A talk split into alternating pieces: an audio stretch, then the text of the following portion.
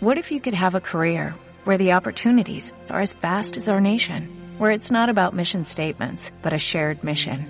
At U.S. Customs and Border Protection, we go beyond to protect more than borders, from ship to shore, air to ground, cities to local communities. CBP agents and officers are keeping people safe.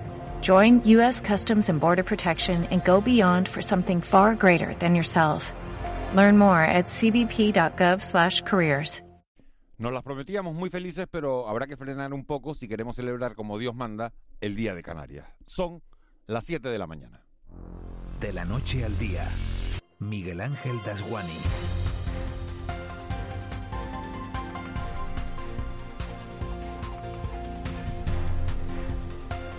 ¿Qué tal? Buenos días. Nos estamos acostumbrando a bebernos la vida con la misma rapidez que una Coca-Cola en el desierto y tan pronto nos venimos arriba abriendo páginas web para que se vacunen 200.000 como que pedimos calma y prudencia porque Gran Canaria baja a nivel 1 pero Lanzarote vuelve a duplicar la tasa regional. Ayer volvimos a tener 140 contagios y un nuevo fallecido. Cifras peligrosas con el verano a la vuelta de la esquina que se perdonan solo porque la incidencia que tenemos es la más baja de los últimos seis meses, con 77 casos por cada 100.000 habitantes, a 14 días. A esta montaña rusa de la pandemia con subidas y bajadas tan intensas que nos ponen el corazón en la boca, se han subido en estos días el Tribunal Supremo con su pronunciamiento de los indultos, el gobierno de Pedro Sánchez renovando los ERTE a última hora y hasta el Parlamento de Canarias con su propio guirigay a cuenta de los nombramientos de la tele. Y uno piensa que ¿por qué vamos tan deprisa? ¿Por qué no hacemos como Borja Suárez, el fotógrafo canario que se paró un rato el jueves por la noche a mirar la luna llena que alumbraba las ocho islas? Esa foto ese momento de inspiración dio la vuelta al mundo porque fue elegida por la agencia internacional Reuters como la mejor foto del día.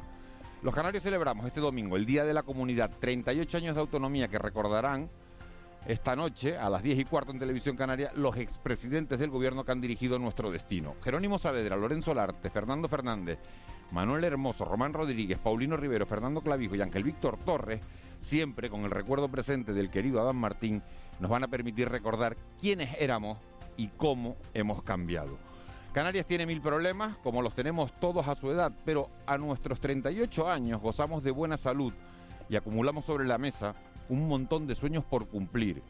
Cuando miramos al futuro nos imaginamos una Canarias próspera y con una equitativa distribución de la riqueza, una Canarias tolerante en la que todos tengamos cabida, una Canarias que se alimente de energías limpias y en la que ninguna compañía eléctrica, como nos recordaron ayer, nos diga a qué hora nos viene mejor encender la luz o poner la lavadora.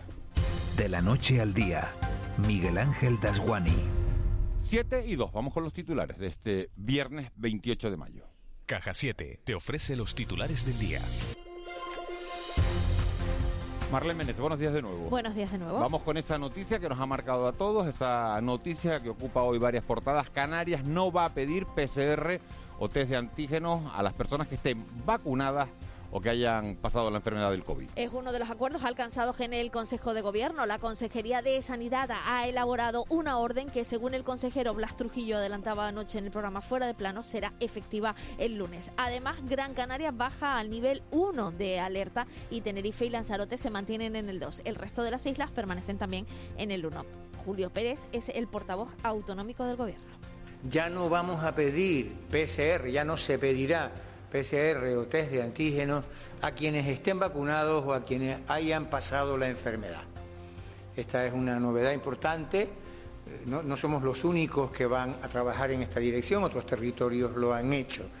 Estos anuncios llegan cuando Canarias ha registrado 140 nuevos casos de COVID-19 y hay que lamentar un fallecido en las últimas horas. Las islas, además, ya tienen más de 300.000 personas con la pauta completa de vacunación con dos dosis y en la página web canariasevacuna.com se han registrado más de 280.000 solicitudes. El Senado insta al Gobierno de España a tomar medidas para favorecer, para salvar al plátano canario. La Cámara Alta aprobaba una moción del Grupo Nacionalista en la que se instaba al Gobierno a tomar medidas para favorecer la comercialización del plátano canario y que fuera una excepción dentro de la ley de la cadena alimentaria. Desde APROCAN se ha valorado el reconocimiento otorgado en el Senado al sector como un compromiso claro y unánime. Escuchamos al senador nacionalista Fernando Clavijo. A darle encaje en la ley para que se pueda realizar una excepcionalidad sin perjudicar la filosofía de la ley que permita que el plátano sobreviva. Creo que es una buena noticia para el sector. Creo que además tenemos que entre todos hacer un esfuerzo final y poder conseguir colocar una disposición adicional en la ley que más o menos recoja la filosofía de lo hoy aprobado aquí. Y en un foro migratorio que se celebra esta semana en las islas, se ha pedido que la Unión Europea garantice rutas migratorias seguras. Es la petición que ha hecho Sara Prestiani, responsable de Migración y Asilo de la Oficina de Bruselas de la organización Euromed Druas, una de las participantes en el foro sobre migraciones organizado por la Fundación Caja Canaria. Sus participantes han pedido que los países que son primera frontera deben hacer un frente común para presionar ante la negociación del futuro Pacto Europeo de Migraciones. Que la reflexión es otra, ¿no? Abrir ruta segura por refugiados, por migrantes, para que no tienen que eh, coger los barcos, los cayucos, para que no se instrumentaliza también entre los distintos países de dos orillas las cuestiones migratorias eh, y sobre todo reflexionar la acogida como un proceso de integración. Bueno, y después de unos días de espera, finalmente será el próximo domingo cuando llegue ese radar que se va a utilizar para buscar a Ana y a Olivia. Mientras continúan las investigaciones para averiguar qué ocurrió el 27 de abril cuando Tomás Jimeno secuestró presuntamente a sus hijas en Tenerife. El radar que tiene el buque Ángeles Alvariño rastreará las zonas del fondo del área delimitada por la geolocalización del teléfono móvil de Jimeno. María Gámez es la directora general de la Guardia Civil. Instituto Oceanográfico que, que ha hecho llegar o está haciendo llegar un sonar, vamos a, a, a deparar o vamos a sacar conclusiones cuando estos medios se incorporen. Salir de casa con la sonrisa puesta hoy. ¿Quieres vivir la vida en plan fácil? Descubre un mundo de ventajas entrando en cajasiete.com barra en plan fácil y da el salto a Caja 7. Salta conmigo, digo salta, salta conmigo.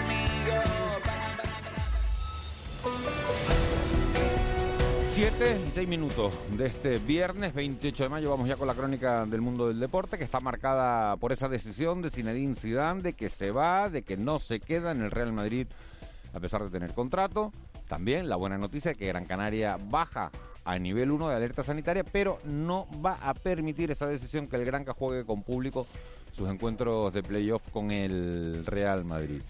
Aquí, por casa, se cierra la competición futbolística este fin de semana. Estamos pendientes de la continuidad o no de Luis Miguel Ramis en el Tenerife.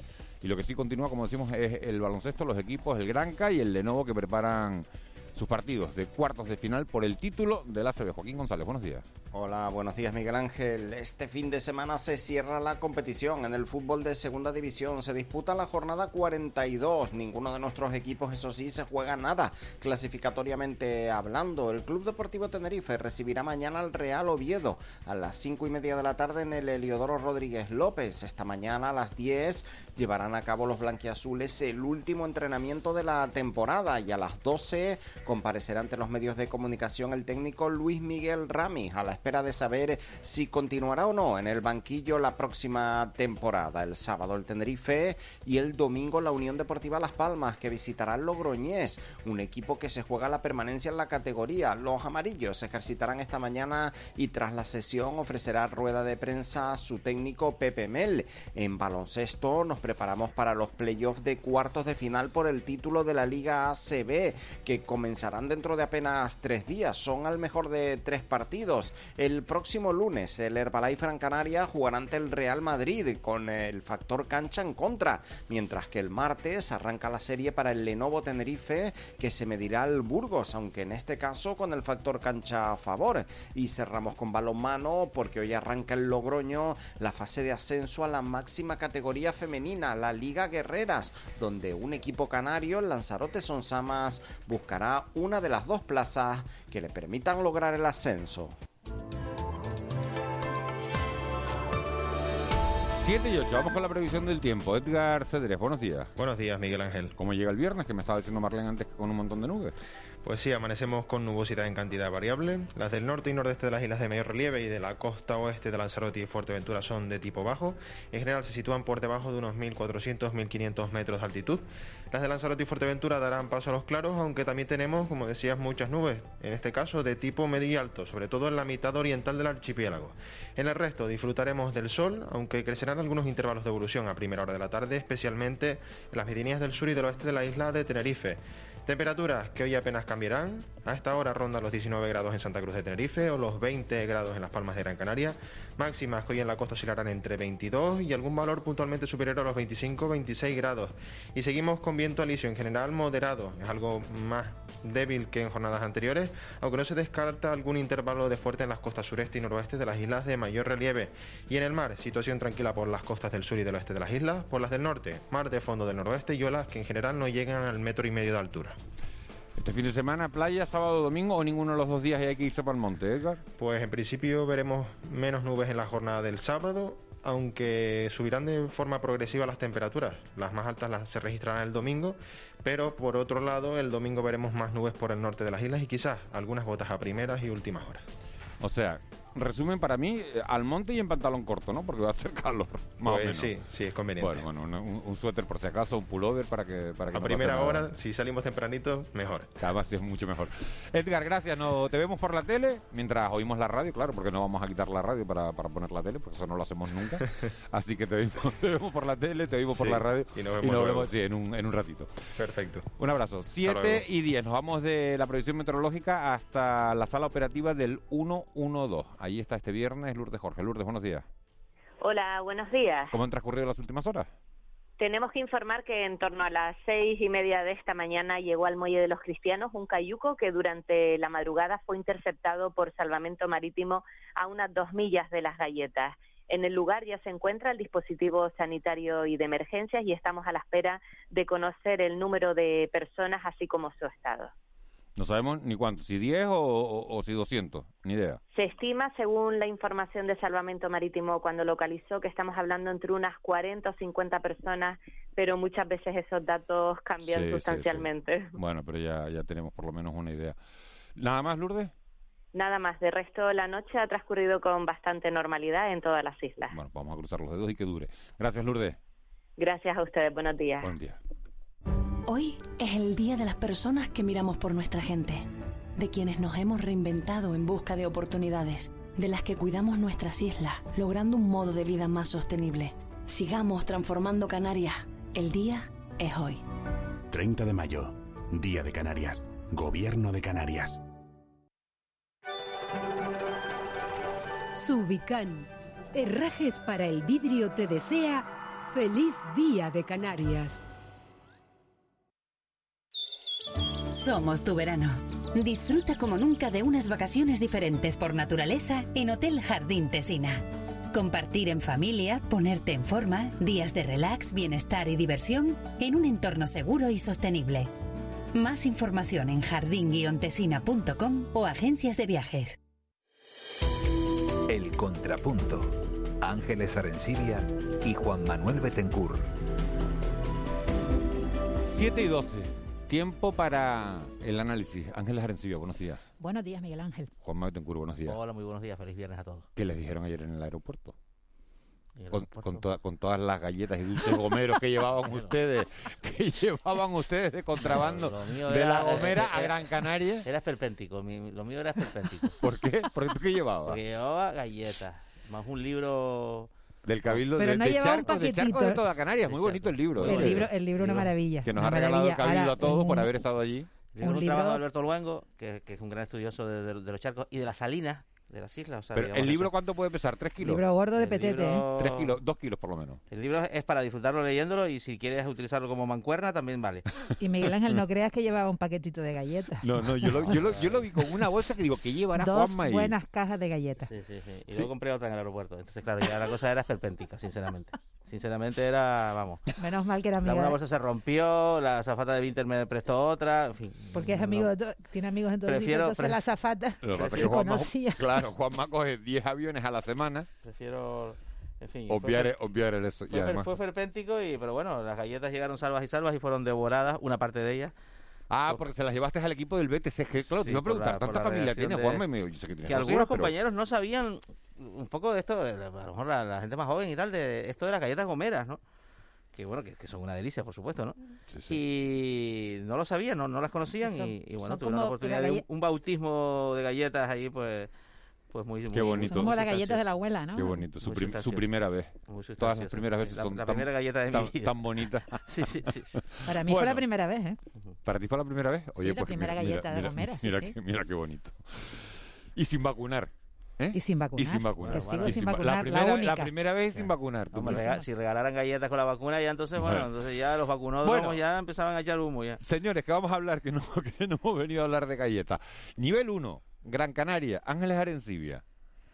Bueno, buena noticia por un montón de razones, ¿no? Entre otras Solo, cosas. solo tuvieron 20 contagios ayer, ¿eh? Sí, sí, sí, sí, no, sí, las, la- las cosas van muy bien, ¿no? Entre las vacunas que siguen eh, su marcha triunfal y, y el descenso de los contagios, pues eh, hay muchas razones para el optimismo, ¿no? La, de la decisión de ayer, pues inmediato efecto, pues en, en los bares y restaurantes, ¿no? Que pueden ampliar el número de, de personas en interior y, y en las mesas, De en las 6, a, terrazas. de 6 a 10 se pasa. Sí, y ayer escuché a un, a, un, a un restaurador, creo que fue en el BTC, hablando de que esto podría significar entre un 15 y un 20% más de facturación. O sea, es un, es un respiro importante, ¿no? Lo que pasa es que, claro, hay que Ah, ir con pies de plomo, ¿no? Hay que ser prudente. Estamos, Gran Canaria está en una situación que técnicamente es casi de nueva normalidad. Me explico. Está eh, eh, muy cerca de bajar de 50 casos por 100.000 habitantes a 14 días, ojo, y está en 23 a 7 días. Con lo cual muestra una tendencia a la baja. La tendencia a 7 días es mejor que la de a 14, buena señal. Eh, y a 14 era como el objetivo, ¿no? Cuando se dice, tenemos que bajar, eh, el objetivo nacional, ¿no? Ujú. a 50 a 14 días, mm, que, es- que, que- que es el doble de tiempo, ¿no? Respecto a un poco cuando decíamos, bueno, Canarias ya bajó de, de 50 a, a 14, a, 14, eh, a 7 días, perdón, a, a- a 14 días, exacto, ¿no? Y, y nos parece un gran dato. Eh, y, y Gran Canaria 7 días está que bueno, muy bien. Que se Único interrogante. Primero, que, que, mm, que todavía no se empiezan a sen- o sea, eh, eh, deberían empezar a sentirse, si los hay, los efectos un poco del primer fin de semana sin toque de queda, si hubo Pero, algún tipo de ¿cuánto- aglomeración que, que, que, conlle- que- que conllevó algún tipo de riesgo, pues se debería empezar a manifestar ahora. Ya estamos un poco en esa franja de 10, 12 días para que empiecen a pasar cosas y ojalá no pasen.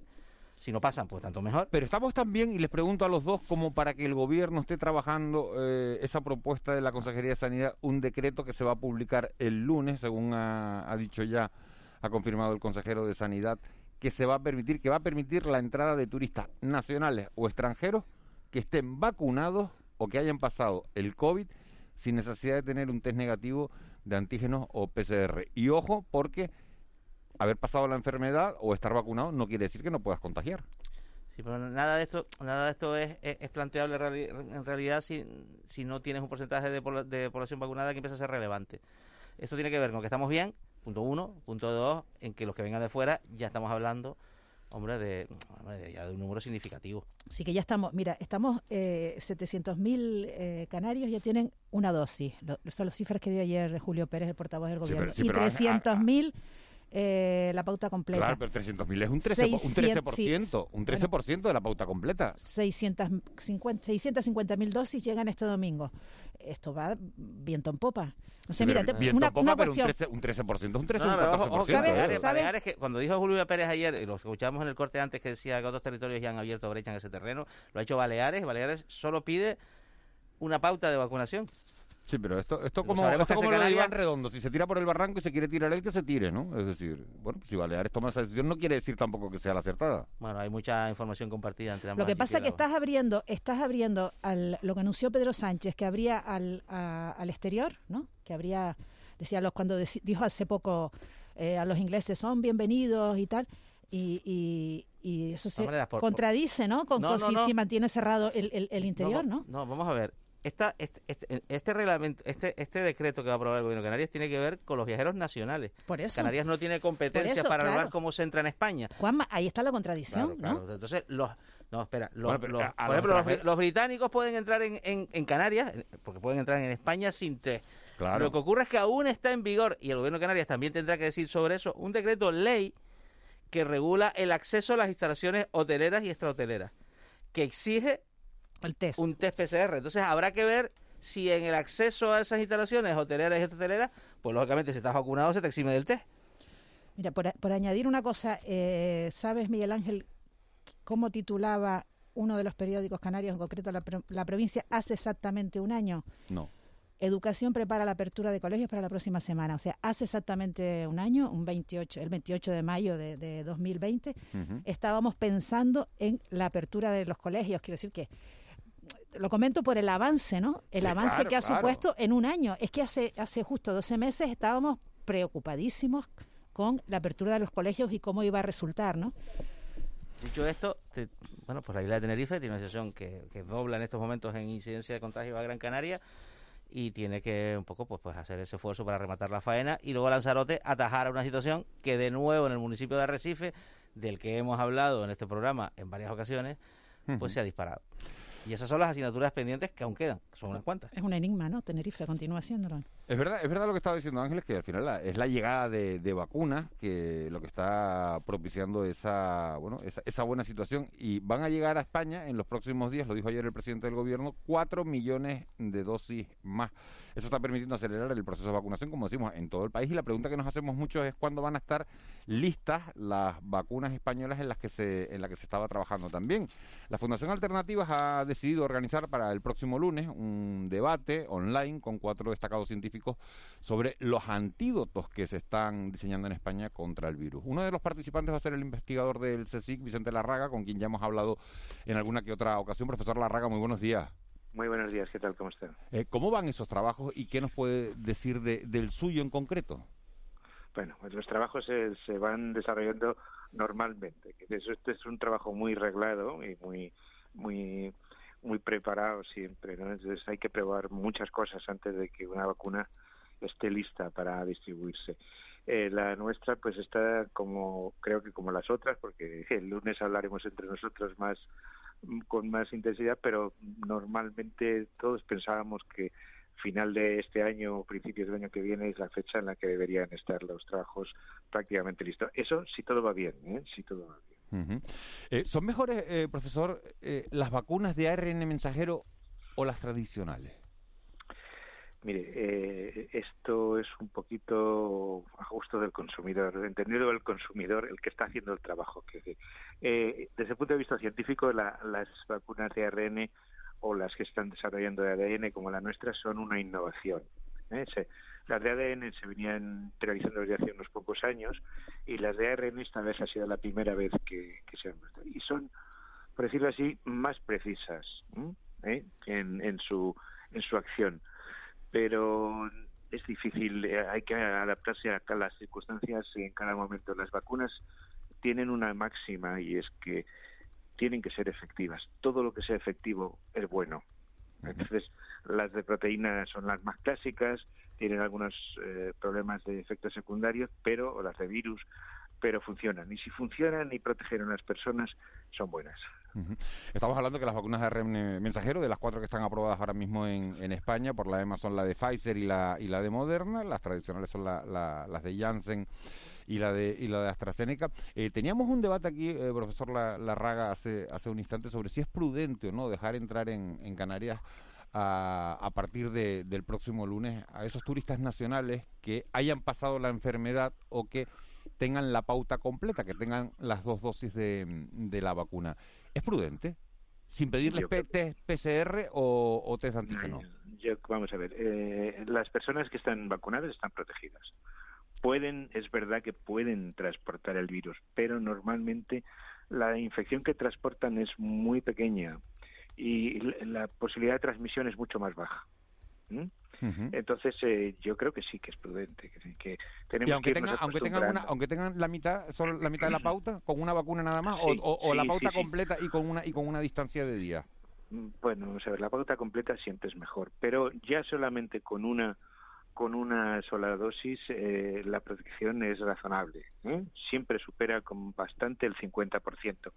Y eso son cifras francamente buenas para lo que es la vacunación tradicional. Cuando eh, se vacuna de la gripe y, todo el mundo está contentísimo porque se, se ha vacunado de la gripe y no tiene nada, esa vacuna tiene una protección del 60% como máximo. Entonces, eh, ha habido una distorsión en este caso. Bueno, si no tengo el 90%, que además es un dato que se refiere a la población, no a la persona, pues entonces parece que no es buena la vacuna, pero no. Una, una, persona que está vacunada con una dosis ya tiene un, nivel muy razonable de protección. Profesor, le voy a poner en, un aprieto. Bueno, no sé, si, no sé si es un aprieto o no es un aprieto. Yo sé que usted eh, le tiene un gran cariño a Basilio Valladares. Mucho. ¿Verdad? Un, científico eh, muy querido en, estas islas y un, excelente y admiración, y, muy reputado. Vale. Y también sé que le tiene eh, estima a Amos García, que es el jefe de epidemiología de, del gobierno de Canarias y, eh, y presidente de la Sociedad Española de Vacunología. Vale. Pues sobre el tema de AstraZeneca, Amos García dice que él seguiría lo que ha dicho el gobierno de España, es decir, primera dosis de AstraZeneca, los que la tengan inoculada, segunda dosis de Pfizer. Basilio Valladares dice que él haría AstraZeneca, AstraZeneca. Yo le pregunto a Vicente Larraga, ¿qué haría él? Y si, y si que se moje, ¿qué haría él? Y dos, eh, y, si, y si es, está bien dejar en manos de los ciudadanos esa decisión. Bueno, vamos a ver, mire, eh, yo estaría con Basilio, aunque lo, tiene razón también. ¿eh? Son, son todas las vacunas, tanto AstraZeneca como Janssen, todas las que se han hecho hasta ahora, están hechas frente a la misma proteína del virus. Entonces son equivalentes. Se puede poner una dosis de una y otra dosis de otra con la esperanza razonable de que van a funcionar de una forma equivalente. Entonces, digamos que ahí ya entra una cuestión de gusto personal, entendiendo el gusto personal como científico, ¿no?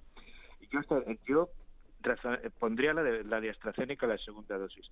Y aquellas personas que tuvieran mucho miedo, a esas sí les pondría otra otra vacuna, en este caso Pfizer, ¿no? O sea que podemos tener una, una mezcla de las dos cosas. Ha salido bien, ¿eh?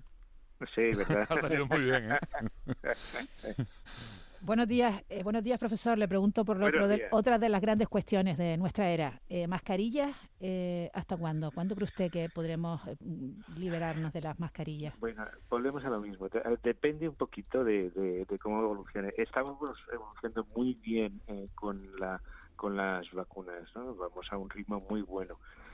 Yo creo que si seguimos así, probablemente a principios de verano podremos en, en, exteriores, en espacio exterior, estar sin mascarilla.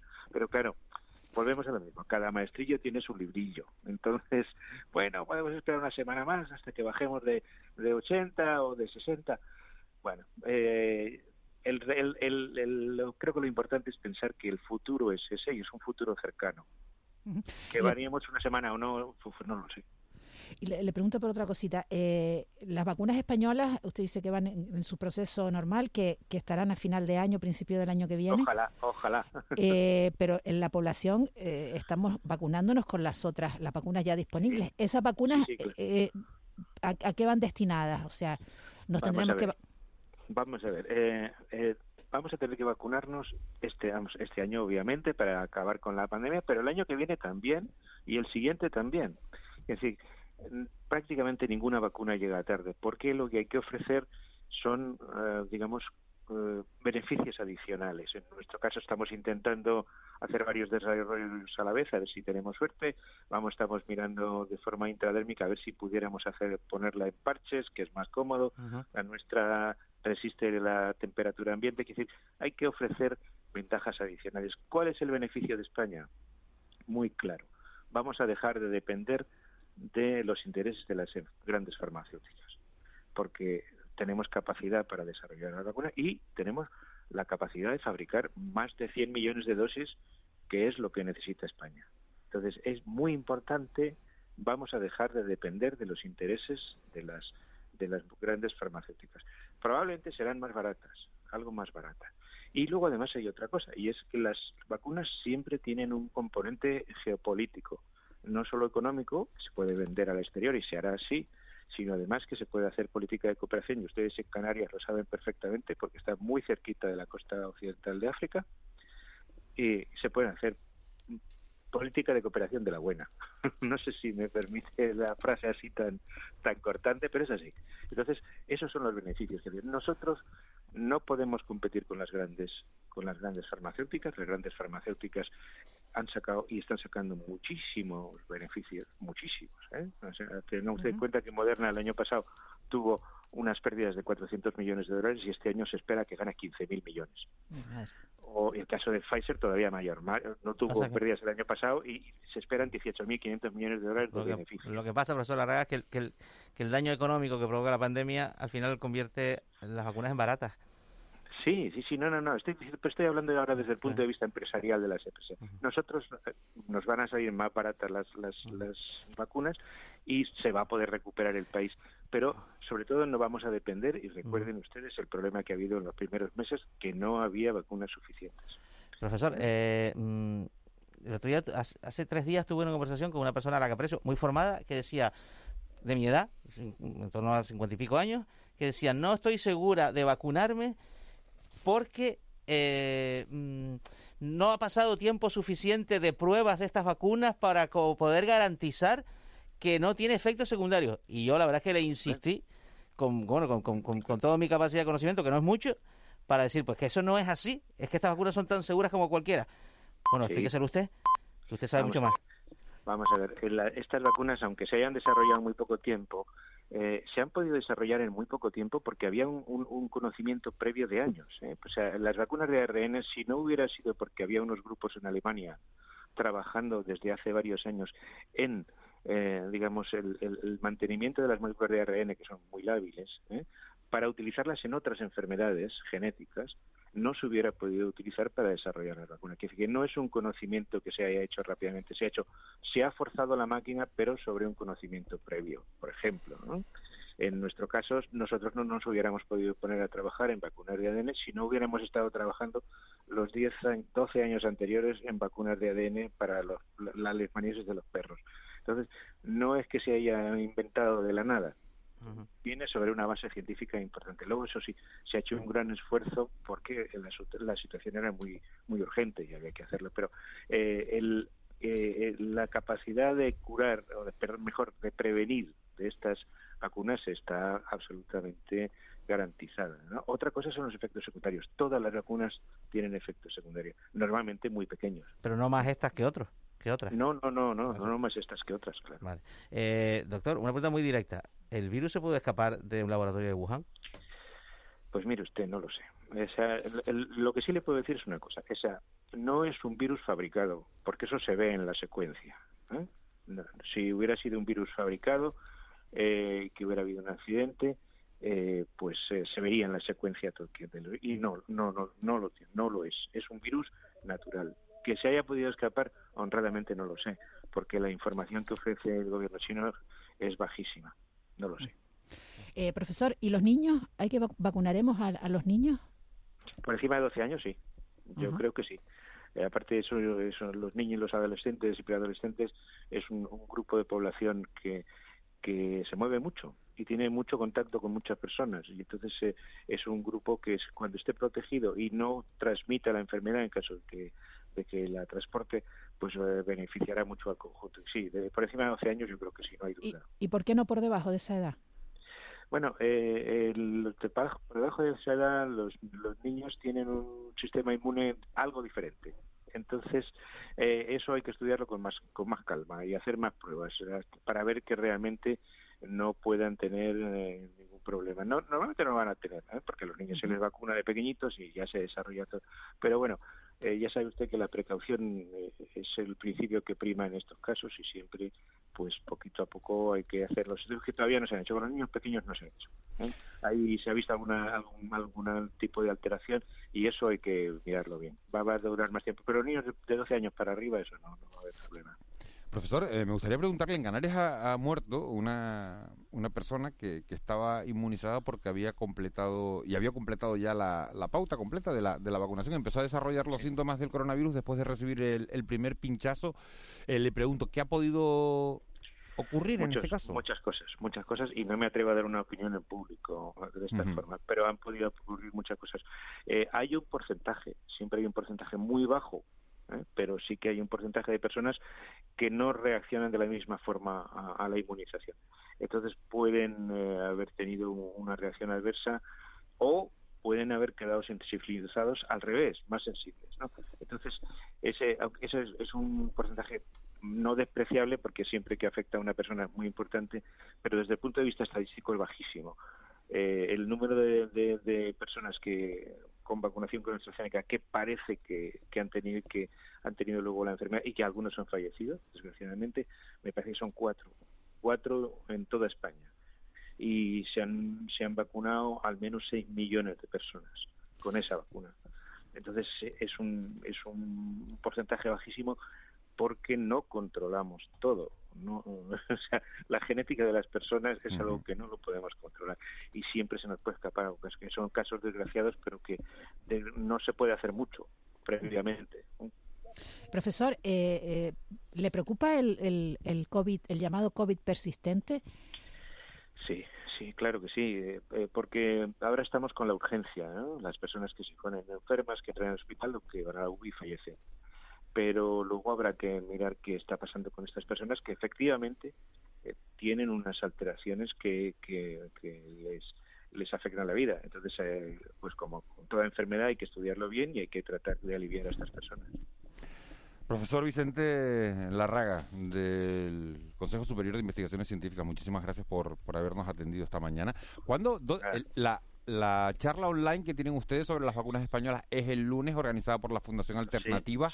Eh, Sí, sí, ¿dónde- el lunes a las cuatro y media. Lunes cuatro y media hora peninsular, tres y media hora canaria. Nos podemos conectar y asistir. a- Sí, sí, sí, claro. sí, perfectamente, claro. Se puede ver telemáticamente, vamos. Sí, sí, sí, claro que sí. Pues estaremos, Serán, estaremos, bien- serán bienvenidos. Estar- estar- estaremos muy pendientes. estaremos. Lunes, tres y media, hora canaria, ponen ustedes Fundación Alternativa, debate online, vacunas españolas y a partir de ahí podrán, podrán seguirla. Profesor Larraga, muchísimas gracias, un placer como siempre tenerlo en estos micrófonos, tenerlo en Canarias Radio. Placer estar con ustedes. Un abrazo muy grande. 7 Un y abrazo. 35. Vamos a, a- a seguir con este tema de la pandemia, con este tema de las vacunas, hablando de, bueno, de cuestiones relacionadas con el COVID-19, porque fíjense, Gran Canaria, como decíamos, pudo bajar ayer de nivel bajaba de nivel 2 a nivel 1 gracias a su mejoría en la tasa de contagio, pero Lanzarote y Tenerife se han encontrado con dos brotes que arruinan sus números y que ponen freno a la buena racha. En Tenerife el brote más importante se ha localizado en la prisión Tenerife 2, donde parece haber decenas de positivos. Creo, ahora lo vamos a comprobar, que eran 36. Bernardo Fernández es el representante del sindicato del CECIF. Las cuestiones que tienen que ver con la Administración General del Estado en Canarias. Señor Fernández, muy buenos días. Muy buenos días. ¿Cuál es la situación ahora mismo en la, en la prisión Tenerife 2 en estos momentos? En estos momentos, a falta de los cribados masivos que estamos solicitando que se realicen por parte de la sanidad canaria, tenemos confirmados 38 positivos, confirmados por prueba PCR. Y ustedes han reclamado, como, como acaba de decir, un, un cribado masivo. Hay 900 reclusos en, en, en Tenerife 2, más funcionarios. Imagino que para los funcionarios también. ¿Por qué no se ha hecho? ¿Cuándo han reclamado ustedes ese cribado y por qué no se ha hecho? Pues no sabemos por qué no se ha hecho, la verdad, porque para tener un retrato fiel de, de lo que está sucediendo en, en el centro penitenciario Tenerife 2, no queda otro remedio que hacer ese cribado masivo al que nos referimos. Como ustedes saben muy bien, los centros penitenciarios hay un contacto muy estrecho entre todos los internos eh, debido al alojamiento, a las actividades que realizan, más bien que realizaban, porque ahora está cerrado a cal y canto. Y lo, lo que hemos tenido noticias por el momento es que se están empezando a mover y se va a realizar un cribado de los módulos 2 y 5 este sábado y seguido el domingo de los módulos 3 y 4, que son los módulos principalmente afectados por este brote.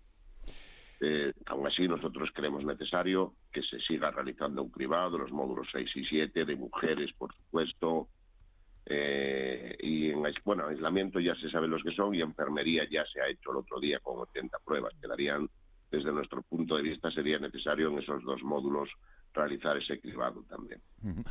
Y, pa- sí, perdone. No, no, no, diga- dígame usted.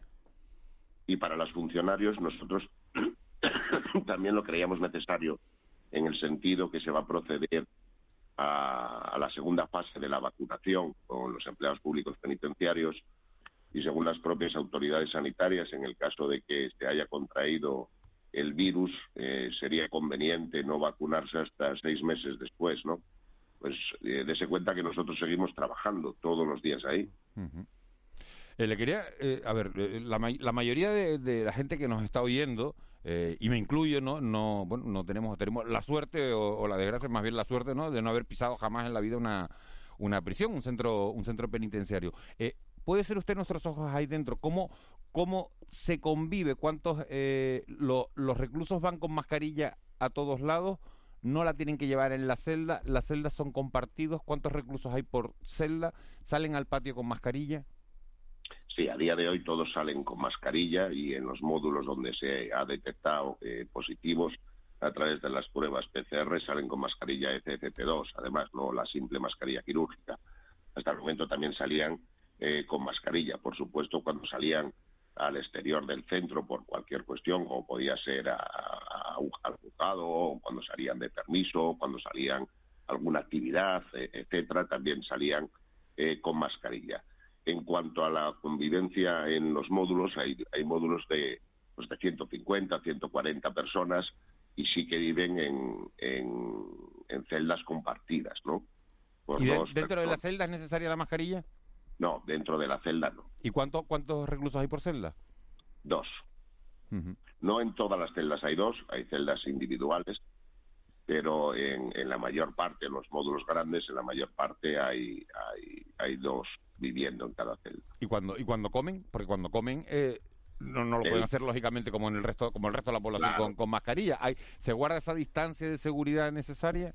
Ese era uno de nuestros problemas. Los comedores nuestros eh, no dan para más de 90 personas y obviamente 90 personas el espacio reducido. Eh, bien es cierto que los eh, es que ahora los módulos están cerrados. O sea, la comida eh, eh, se les da en su celda, no ya no se come en el comedor, ya no realizan actividades en común, eh, eh, etcétera, ¿no? Es que están están cerrados, están confinados sanitariamente con todos los problemas que ello supone, pero es la única manera que se tiene de, de contener el virus. ¿Y la situación de los funcionarios cómo es? Porque claro, vamos a decir que, un- que- que en una prisión pues se da un, un- bueno, un contexto de confinamiento, porque en fin, casi por su propia naturaleza, los funcionarios sí entran y salen. Hombre, confinamiento por su propia naturaleza, ahora sí que estamos cerrados a cal y canto, por así decirlo, y solo entra el personal esencial. Exacto. sí. Pero en un centro penitenciario, en el centro penitenciario de Tenerife 2, por ejemplo, un día normal pueden entrar 100 voluntarios a realizar distintas actividades. O sea que lo del, lo del cierre, quiero decir, quiero decir que Sí, pero vamos, lo- abiertos, sí, sí, abiertos, Bueno, hay, hay- reclusos que están que tienen permisos de fin de semana, que están en tercer grado, etcétera, ¿no? Sí, sí. Exacto. No, bueno, sí, los de tercer grado nosotros ya no los tenemos porque desde que se abrió el centro de inserción social ahí en Benito Pérez Armas ya dependen de ese centro, no dependen ya de, del centro penitenciario Tenerife 2, a lo que me refería. Los voluntarios no entran, actividades complementarias además no se realizan, No lógicamente. hay y- ningún, ningún tipo de actividades, ni tan siquiera las actividades educativas. O sea, se ha suspendido absolutamente todo. ¿Y los no trabajadores penitenciarios, ¿cómo, cuál es su pauta? ¿Cuál es la pauta que tienen que seguir? Los funcionarios, nosotros- digamos.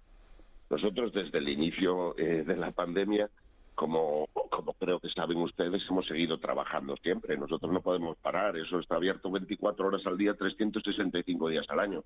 Y seguimos dando los relevos, etcétera, etcétera. ¿no? Sí es cierto que eh, en los momentos más duros de la pandemia, a nivel general, eh, en, en los trabajos administrativos, etcétera, bueno, se reducían o se intentaban que fueran en distintos días al 50% el personal. Pero lo que es el personal de vigilancia interior, ese no puede parar nunca. ¿eh? O sea, eso hay que seguir dando los relevos. Todo lo mismo que si en un, un hospital a, a los médicos tienen que seguir dándose los relevos, los enfermeros tienen que seguir dándose los relevos.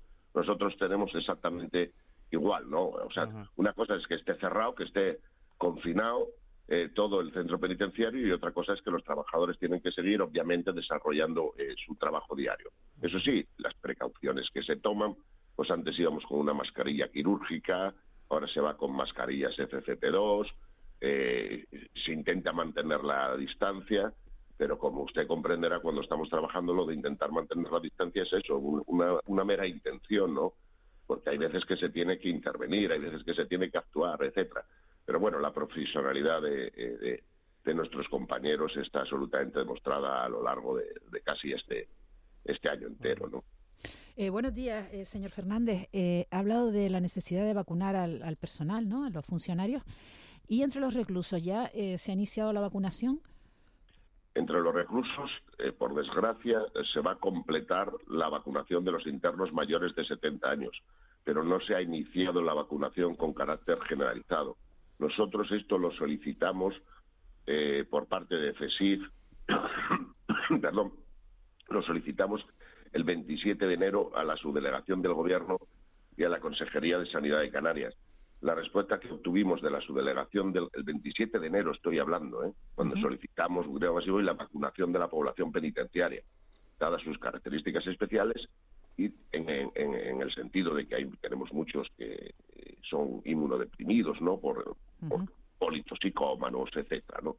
Cosa conocida. El 27 de enero, eh, eh, repito, enviamos esta petición a, la subdelegación del Gobierno y a la Consejería de Sanidad de Canarias.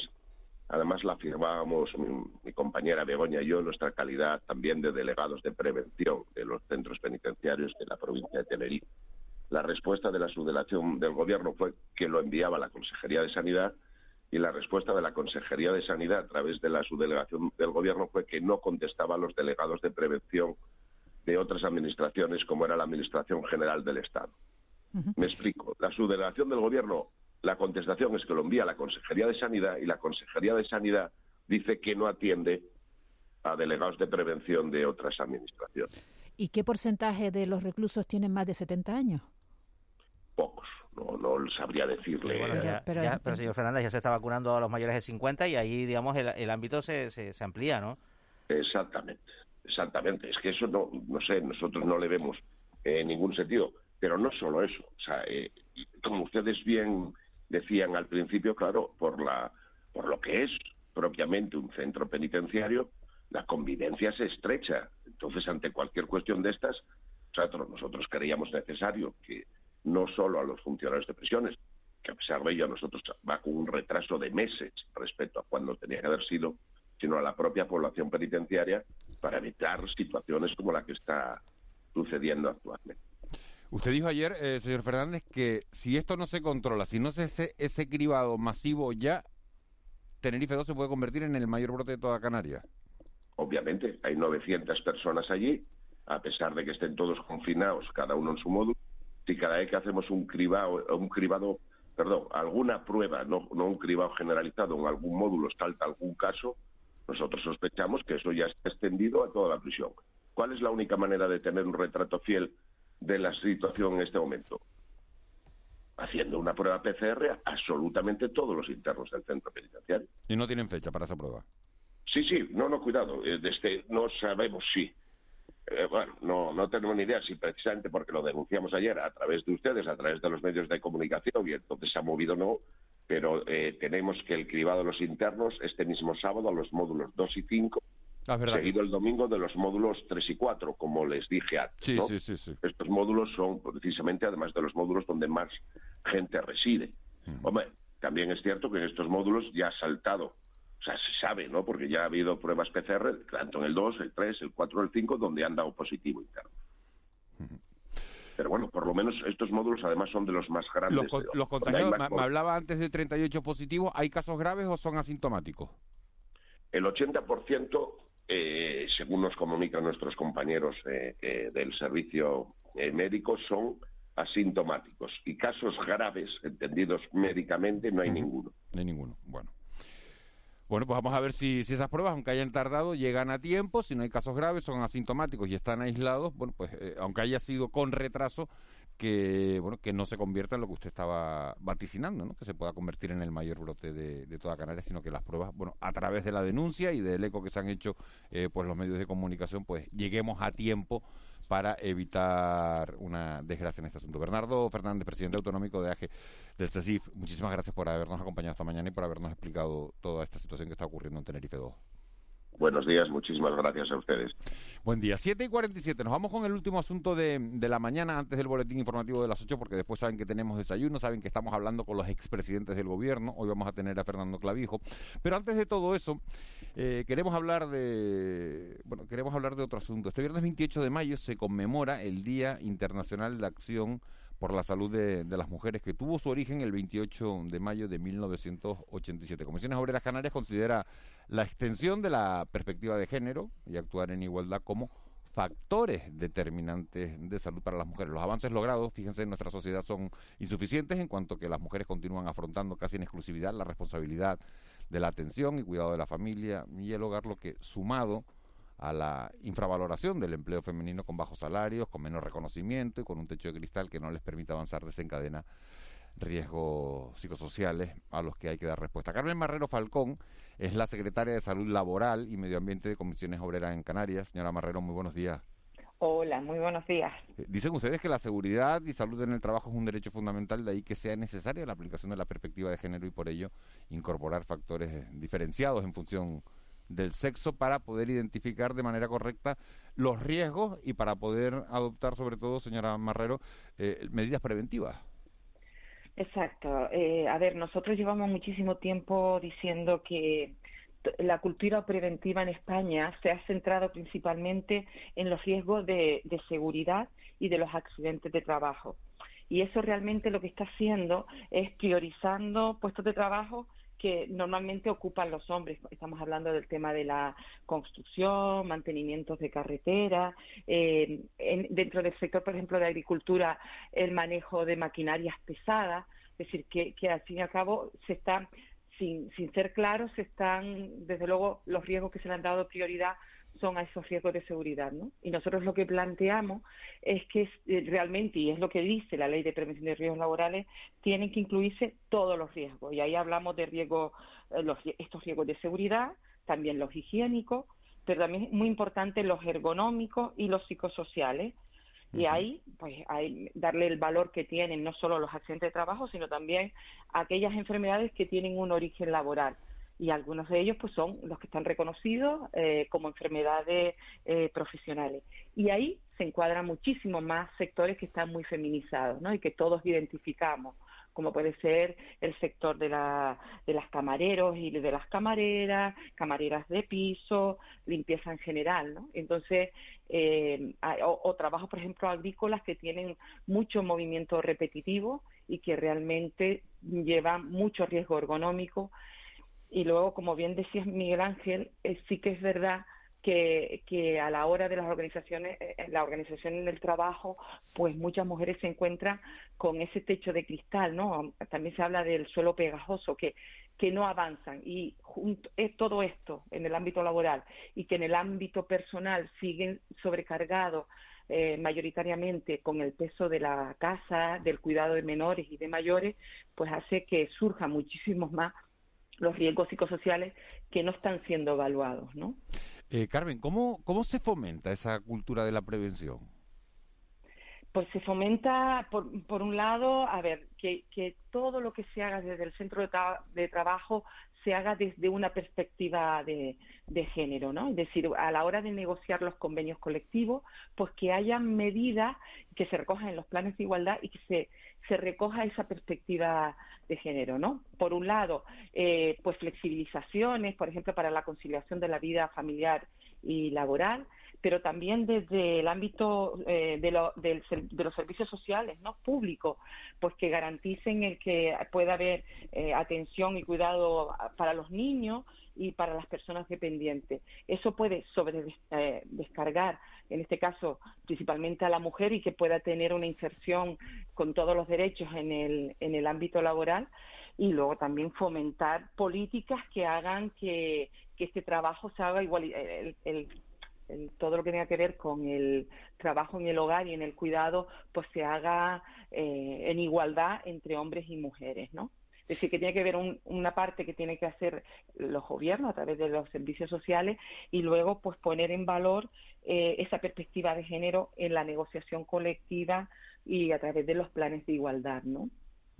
Eh, buenos días, señora Marrero. Lo que está diciendo buenos es que eh, tampoco en las políticas preventivas eh, se contemplan, eh, no, nos tienen en cuenta a nosotras, ¿no? A las mujeres cuando Mm, estamos plenamente integradas en el, en, el, mercado laboral. ¿no? Yo le quería preguntar, eh, usted ha mencionado las camareras de piso, tareas de limpieza. Eh, normalmente una mujer que trabaja como camarera de piso pues no tiene ayuda doméstica ¿no? y tiene que continuar en su casa. ¿Qué tipo de enfermedades son las propias de, de este tipo de trabajo?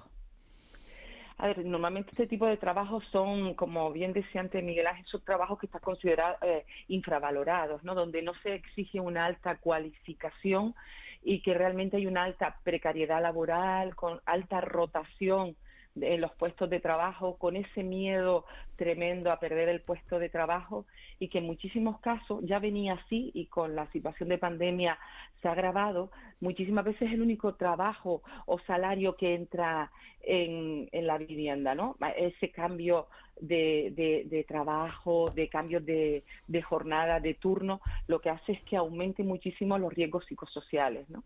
Y eso no se está teniendo muchísimas veces en cuenta, eh, pues en, la, en esa negociación colectiva o en esa actividad preventiva que se tiene que, que tener, ¿no? Es decir, cuando se hace eh, eh, esa acción preventiva, no solo se tiene que tener en cuenta las condiciones biológicas de esa persona, ¿no? Por ser mujer o por ser hombre, sino también eh, las sociales, las psicosociales, que realmente nos, eh, aflore cuál es la situación que se están viviendo por los trabajadores y trabajadoras desde un punto de vista preventivo y evitar pues esas sobrecargas de trabajo y esos riesgos que a la larga pues derivan en, en enfermedades y que muchísimas veces eh, tienen su origen en el ámbito laboral aunque después sí que es verdad que se agravan con otras situaciones y que no se están poniendo remedio y que ya luego son muy difíciles de, de, de, de, recuperar, ¿no?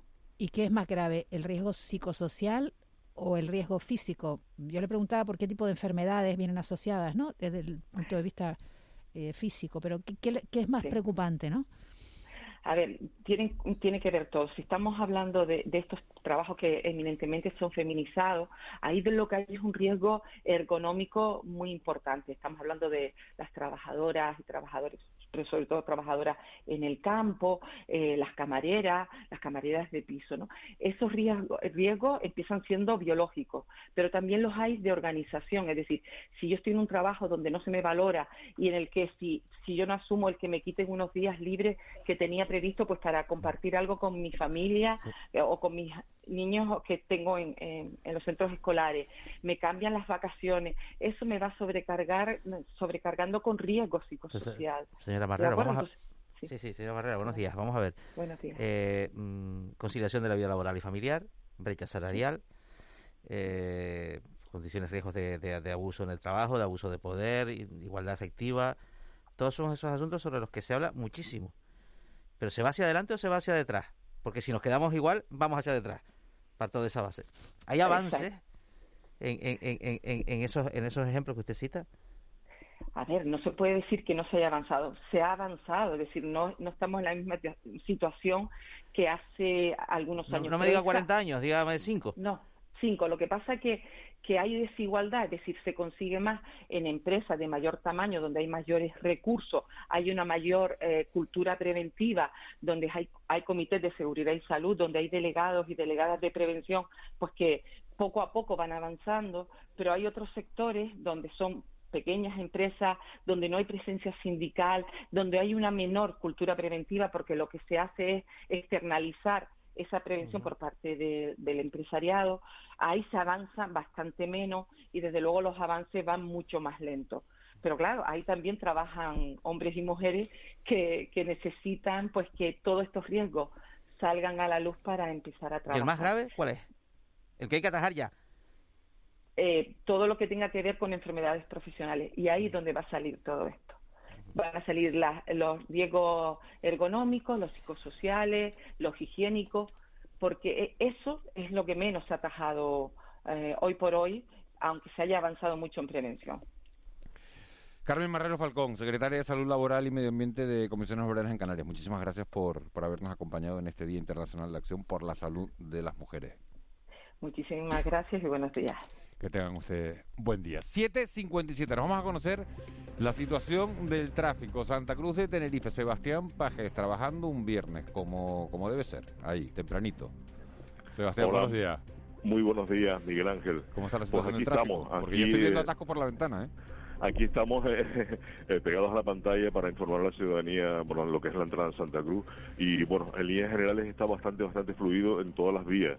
eh, lo que es la Avenida Constitución, sí, bueno, hay un carril que lo que es entre la autoridad a la, a la zona portuaria presenta algo de retención, pero los otros dos que ya discurren para entrar dentro de la ciudad, bastante, bastante el tráfico. Luego tenemos lo que es el viaducto, prácticamente, prácticamente sin tráfico, sí el carril que sube Benito Pérez Alma, hay algunos vehículos. Lo que es Manuel Hermoso, tiene algo de retención, pero muy leve, y luego ya las vías internas apenas presentan tráfico hasta ahora, ni tan siquiera República Dominicana con la Paz a la Paz.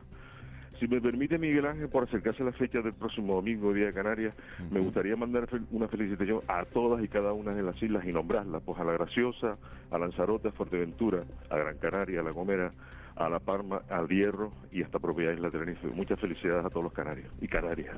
Oye, muchísimas gracias. Gracias y además qué, qué bonito ese, ese saludo extensivo a cada una de las islas del archipiélago desde bueno desde la Policía Municipal de, de Santa Cruz de Tenerife. No sabrás dónde están hoy Alfredo Pacheco y César Martel, ¿no? Que en Las Palmas de Gran Canaria no los localizamos hoy. Tienen que estar, tienen que estar ahí, seguramente están atareados. Insísteles en la llamada y También. felicítalos de mi parte. También, también libran, seguro que lo están oyendo. Sebastián, felicidades para todos Fuerte ustedes. abrazo. Muchas gracias, fuerte abrazo. Bueno. En Las Palmas de Gran Canaria está la situación tranquila, por lo que no tenemos noticias del 112, no tenemos noticias de- del tráfico de incidentes, así que en principio está todo controlado. No tenemos comunicación con ellos, pero eh, como decimos, si hubiera alguna novedad se las comentaríamos sobre la marcha. 7.59, nos vamos con el boletín de las 8. Hoy ya está preparado eh, Víctor Hugo Pérez, como siempre, nos va a contar lo más destacado de la mañana, a esta hora de la mañana. Y luego nos metemos en tiempo de desayuno, en tiempo de entrevista, hoy con Fernando Clavijo, expresidente del gobierno de Canarias.